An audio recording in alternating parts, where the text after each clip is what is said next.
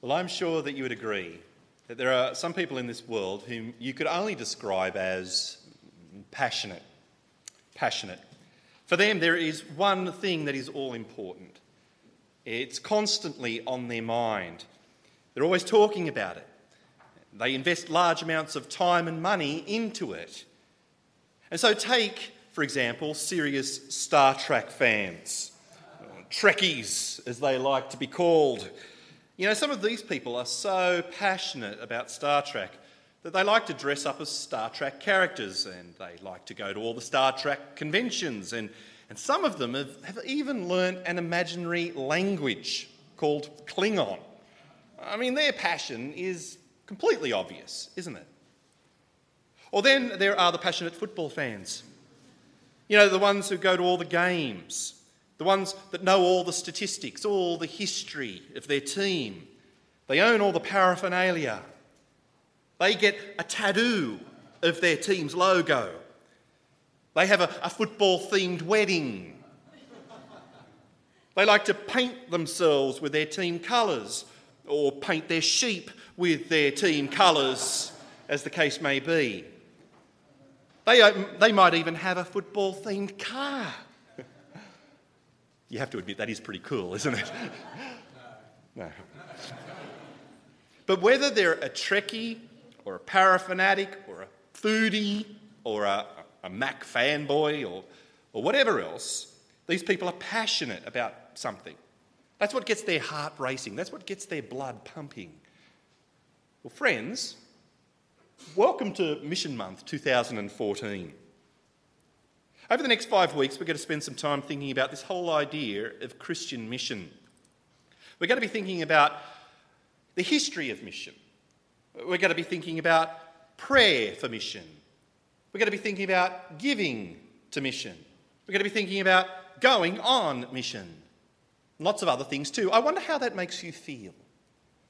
How does that make you feel? The fact that we'll be spending the next five weeks thinking about mission. I wonder if that's something that gets your heart racing, uh, your blood pumping. I wonder if mission is something that you are passionate about, something that makes you go, yeah! Or is it something that makes you go, yeah? well, today we're going to be thinking, uh, what we're going to do is we're going to look at, at what the Bible has to say about mission. And no, we're not going to look at just one part of the Bible. What we're going to do today is we're going to look at, at the whole Bible together to see what it has to say about mission, the whole Bible. Um, so I hope you don't have any plans for lunch uh, or dinner. Uh, now don't worry, don't worry. It'll be just a, a quick overview of, of what the, the whole Bible has to say about mission. So let's get to it, shall we? And let, let's start at the very beginning. At the very beginning, when there is just God in the beginning, there is just God, nothing else. God, God the Father, God the Son, God the Holy Spirit, three persons of the Trinity living together in perfect unity without need for anything else or anyone else. But there in the beginning, God has a desire, a desire to create. And so he does. He makes the heavens and the earth. He creates the multitude of stars and planets that fill our night sky. He makes the sun and the moon and the earth, and the great continents and the mighty oceans. He makes the forests and the deserts and the polar caps. He makes the myriads of fish and mammals and reptiles and insects. He makes it all. And then when he does, God says the most extraordinary thing.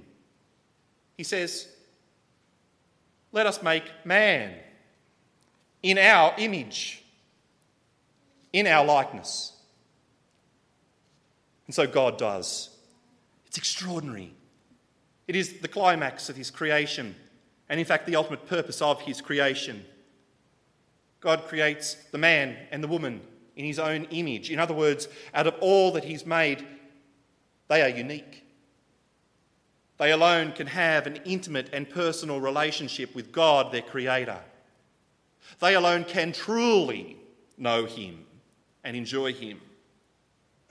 Because in the beginning, That was God's desire.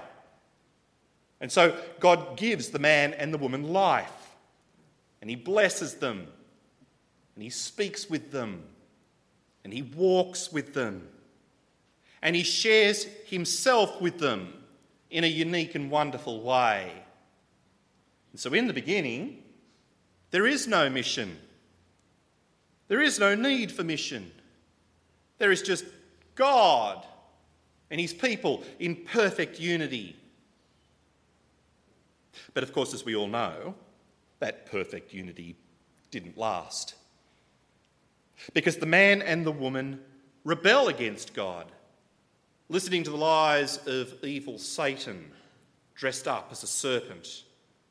The man and the woman disobey God in their vain attempt to make themselves equal with God and so effectively to, to do away with God. Now their relationship with God is shattered. Now humanity and God have become enemies. The people no longer living under God's blessing, but his curse. But interestingly, interestingly, even here in the very beginning, God does not crush these disobedient, ungrateful human creatures but instead he gives a promise that one day the serpent's head would be crushed. It's a hint that a day will come when evil and rebellion will be no more.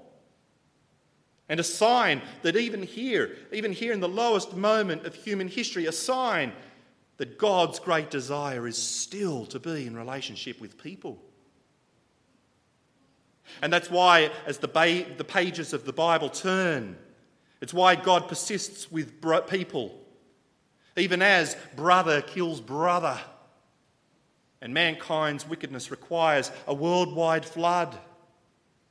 And arrogant people build a tower in an attempt to, to even invade heaven itself. Despite all mankind's rebellion, God continues to bear with humanity through the generations until one day hundreds of years later, with nations now spread across the face of the earth, now largely ignorant of God. It's then that God chooses to speak to one individual, to a man named Abraham. And God tells Abraham that he is going to make his descendants into a great nation, and that through him, that is, through his descendants, all the peoples of the earth will be blessed. In the context of the Bible's storyline to this point, it is an extraordinary promise. A promise that through this man's descendants, humanity would once again be in relationship with God. That somehow people of all the nations would come to know God and enjoy Him and live for Him, returning to the very purpose for which they'd been created. It is an extraordinary promise because in it we see God's great mission to the world, his mission to reconcile lost humanity to himself. And it's with that promise in mind that we now hit the fast forward button on the Bible storyline and, and, jump approximately 500 years into the future from, from the time of Abraham, where we find a large group of people descendants of Abraham, now living as slaves in the country of Egypt. It is these people who would soon form the nation of Israel, an otherwise insignificant people, except for the fact that through them, God had promised to bless the whole world. Through this one nation, he would bring blessing to all the nations. But how would he do that? Well, in the first place, God's strategy was to let his power and his justice and his wisdom and his blessing become so evident through his dealings with this one nation, Israel, that other nations would hear of his mighty acts and so revere him and seek him.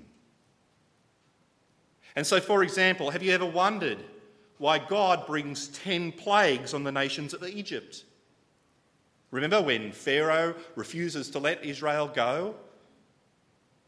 I mean, surely God could have wiped out all of the Egyptians with just one single plague. So why 10 then?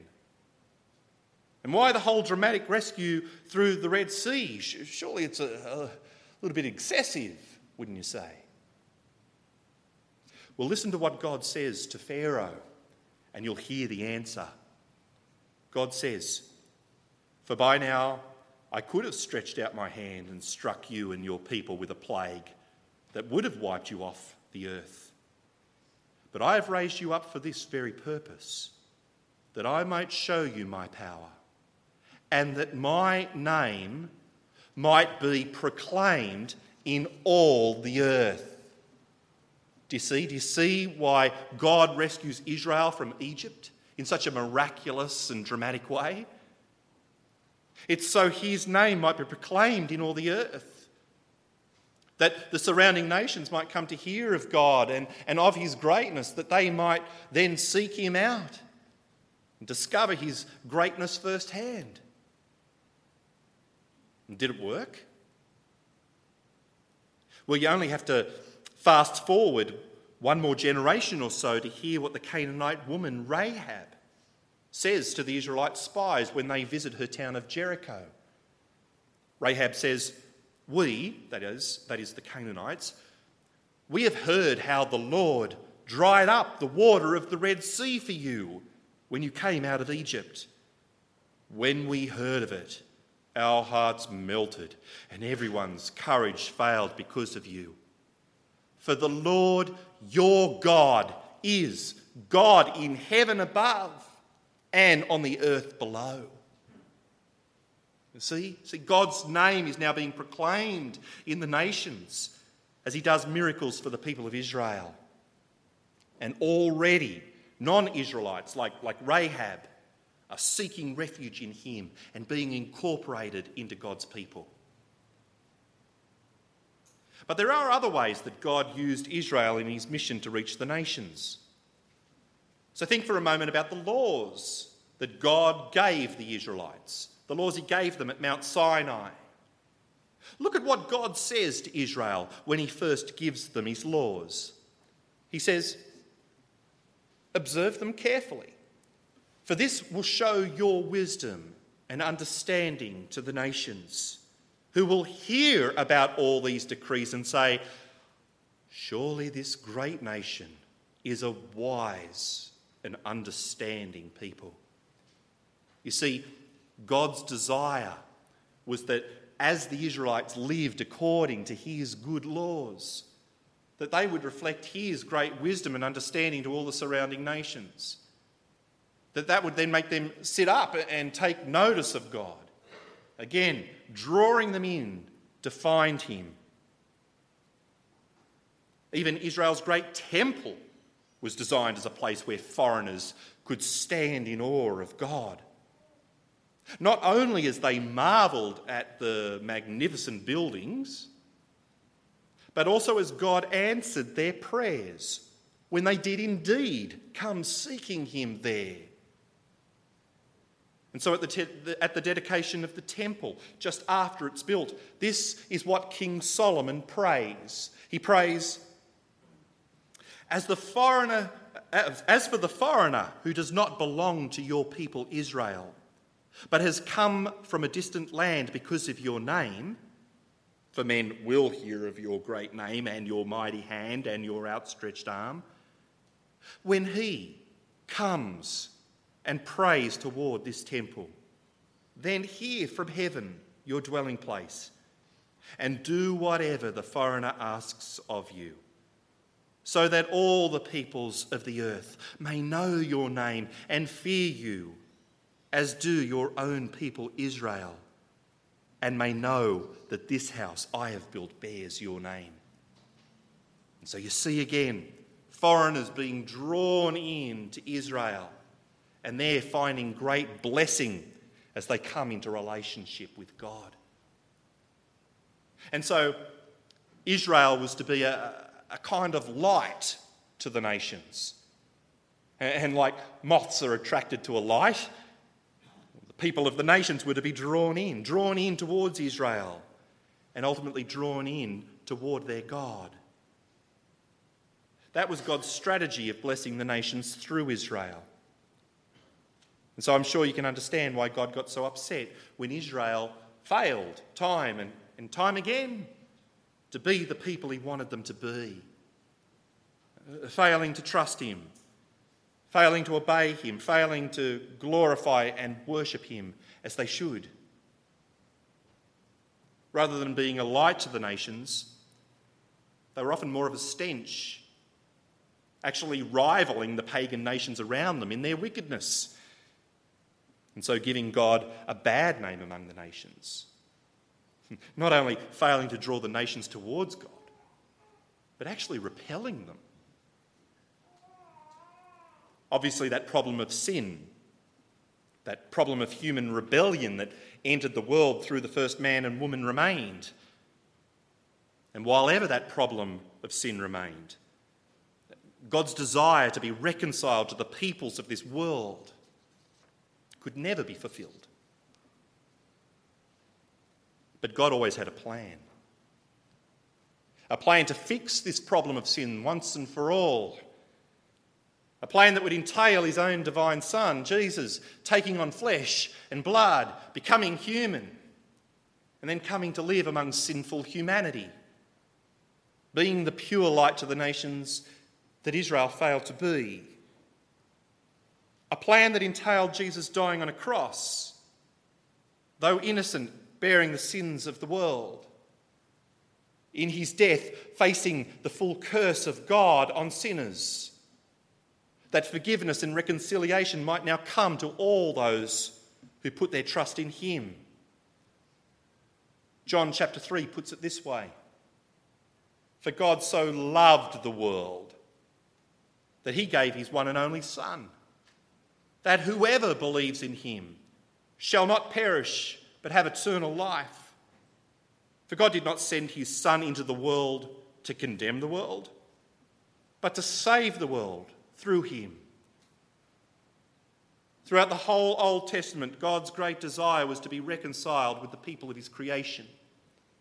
And now, through Jesus and his death on the cross, that became possible. Reconciliation was always God's great desire. And no more clearly do we see that than in the death of his own son, Jesus. But of course, as we know, Jesus didn't stay dead but was raised to life again. And after his resurrection, Jesus introduced a change of strategy. A change of strategy in how the nations would now be blessed.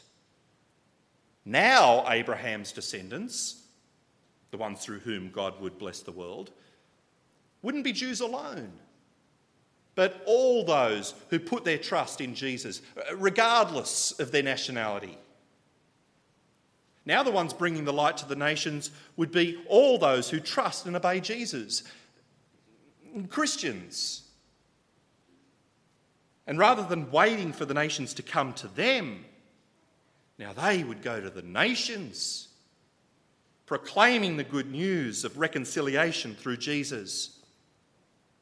On the night before Jesus died on the cross, he indicated this change of strategy when he prayed for his disciples, saying, As you sent me into the world, I have sent them into the world. And then he goes on, My prayer is not for them alone I pray also for those who will believe in me through their message.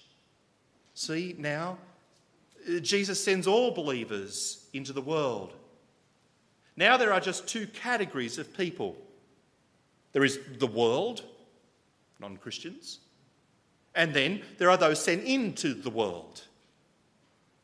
Now every Christian is on mission with God.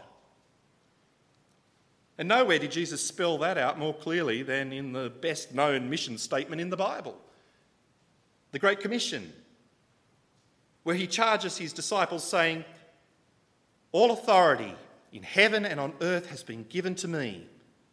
Therefore, go. and make disciples of all nations, baptizing them in the name of the Father and of the Son and of the Holy Spirit, and teaching them to obey everything I have commanded you. And surely I am with you always to the very end of the age. See again, he's sending them out, commissioning, commissioning them to go and to proclaim to all the earth who Jesus is and what he's done to offer the message that hope and forgiveness and reconciliation are freely available to all who put their trust in Jesus. And notice here, notice that Jesus is so passionate about this mission that he promises to be right there beside them every step of the way to the very end of the age, empowering them through his Holy Spirit until the task is complete. It's a mission which we see in the pages of the New Te- that we see in the pages of the New Testament that the, the, the disciples faithfully took up, sharing the gospel wherever they went, such that what began as a small group of believers grew and grew to thousands upon thousands of believers, men and women and children of, of many nations, finding forgiveness of sins. The message spreading from Jerusalem to Samaria to the very centre of the Roman Empire, and then, in the centuries that followed, to the ends of the earth. Despite the most extraordinary obstacles, the message of Jesus reaching the farthest flung nations of the world, nations like China and Papua New Guinea, and yes, even Australia. And so it is that we reach our own period of salvation history, a time in which every Christian is still sent, still called to go, still called to proclaim the good news of Jesus among the nations, to the many, many people groups who are yet to hear it.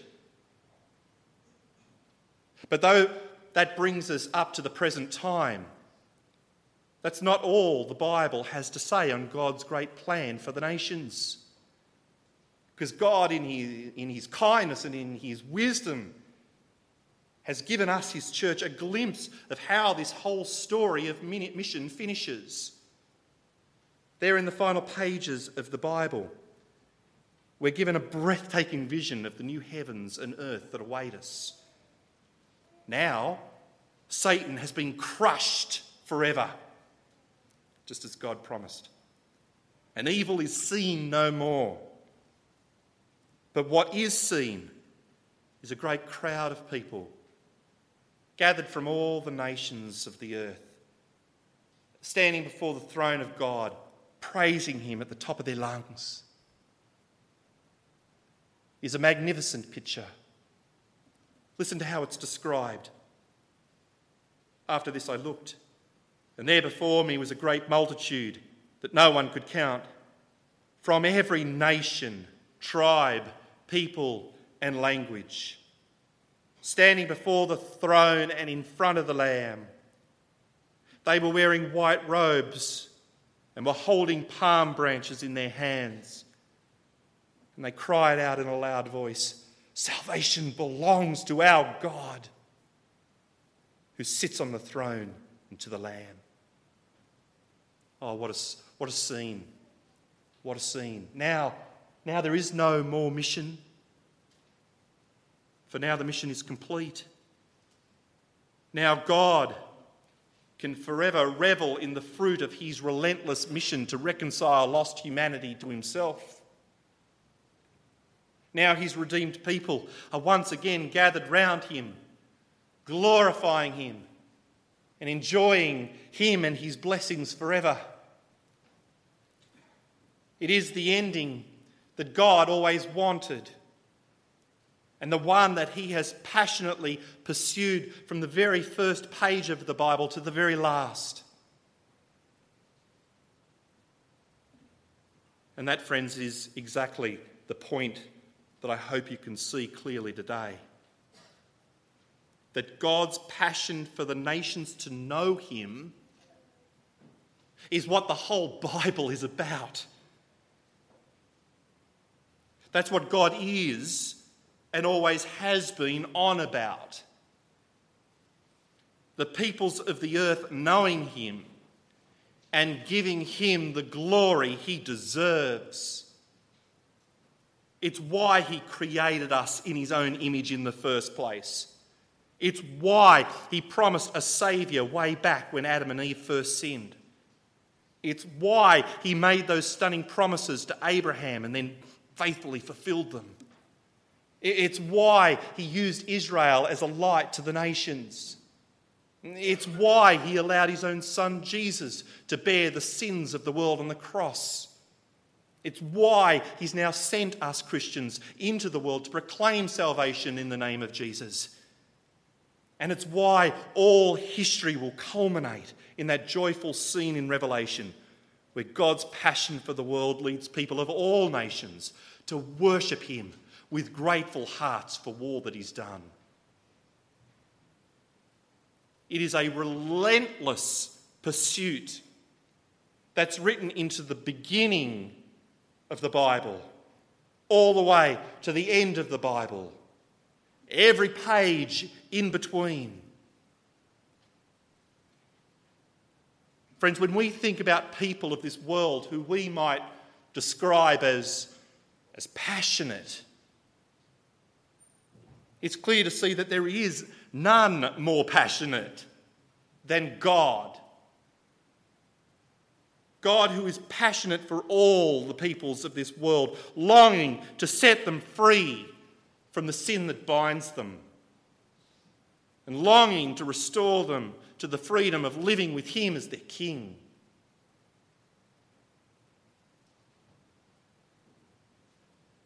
And so, yes, friends, welcome to Mission Month 2014. Over the coming weeks, we'll be thinking about the history of mission, prayer for mission, giving to mission, going on mission. So let me ask you again how does that make you feel? Does it make you go, yeah? Or does it make you go, yeah? Yeah or meh? Which one is it? Yeah. Pleased to hear it. But, Christian, if it's meh, then you need to realise that you have a serious problem. For your God, your Saviour, your Heavenly Father, has at the very centre of his heart a deep, passionate longing for this world, for all the peoples of this world. And as his church, his great desire is that you and I would share with him in that passion. That we might be the instruments by which he blesses the peoples of this world as we now go and make disciples of Jesus from every nation. And so, friend, the simple truth is if you truly do want to be a godly Christian, if you truly do want to be a Christ like Christian, then you're going to have to take on God's heart for mission. If you're a Christian and mission is simply not a priority around which you shape your life, then something needs to change. And you need to ask God to ignite in your heart His blazing passion to reach out with His love to those who don't yet know Him. The fact is, meh, is not an option. As the 20th century pastor and author James S. Stewart wrote, the concern for world evangelisation is not something tacked on to a man's personal Christianity, which he can take or leave as he chooses. it is rooted in the character of the God who has come to us in Christ Jesus.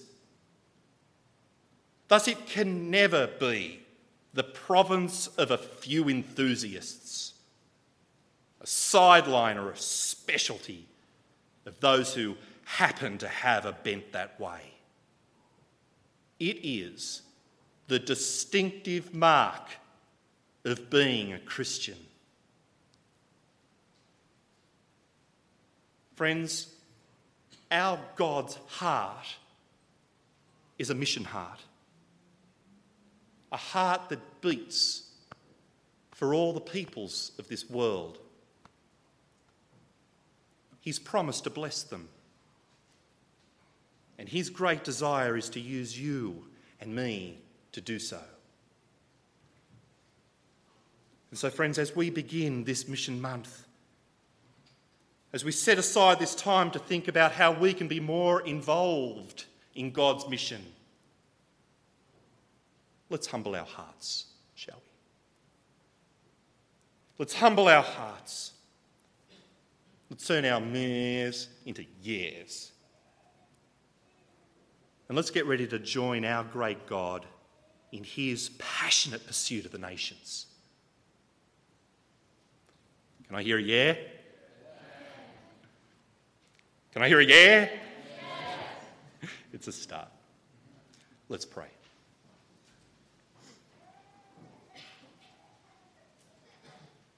Our Father, we want to thank you uh, so very much that you have so clearly demonstrated to us your great passion for the peoples of this world. Uh, a passion emblazoned on the pages of the Bible from beginning to end passion so deep that it's gone even as far as sending your own son, Jesus, to die for our sin, that we might be reconciled to you. Our Father, we humble our hearts before you now. And we repent of our failure to grasp the importance and, and the urgency of our mission. And we pray that you might ignite your passion for the nations in our hearts we pray that you would use us, both as individuals and as a church, to bring the light of Christ to the world. We pray that you would open our eyes this mission month to some ways that we can go about doing that. Father, like you, we long for the day when we and all your people will be gathered around your throne singing your praises, glorifying you and enjoying you forever.